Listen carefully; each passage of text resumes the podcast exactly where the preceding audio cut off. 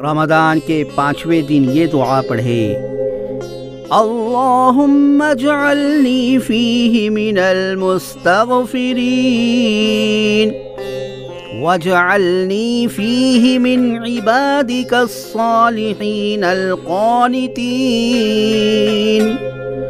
واجعلني فيه من عبادك الصالحين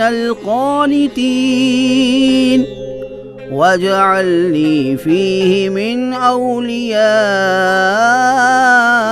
المقربين. برعفتك يا أرحم الراحمين. ترجمہ اے معبود، اس ماہ میں مجھے بخشش مانگنے والوں میں سے قرار دے اور مجھے اپنے نیکوکار عبادت گزار بندوں میں سے قرار دے اور مجھے اپنے نزدیکی دوستوں میں سے قرار دے اپنی محبت سے، اے سب سے زیادہ رحم کرنے والے۔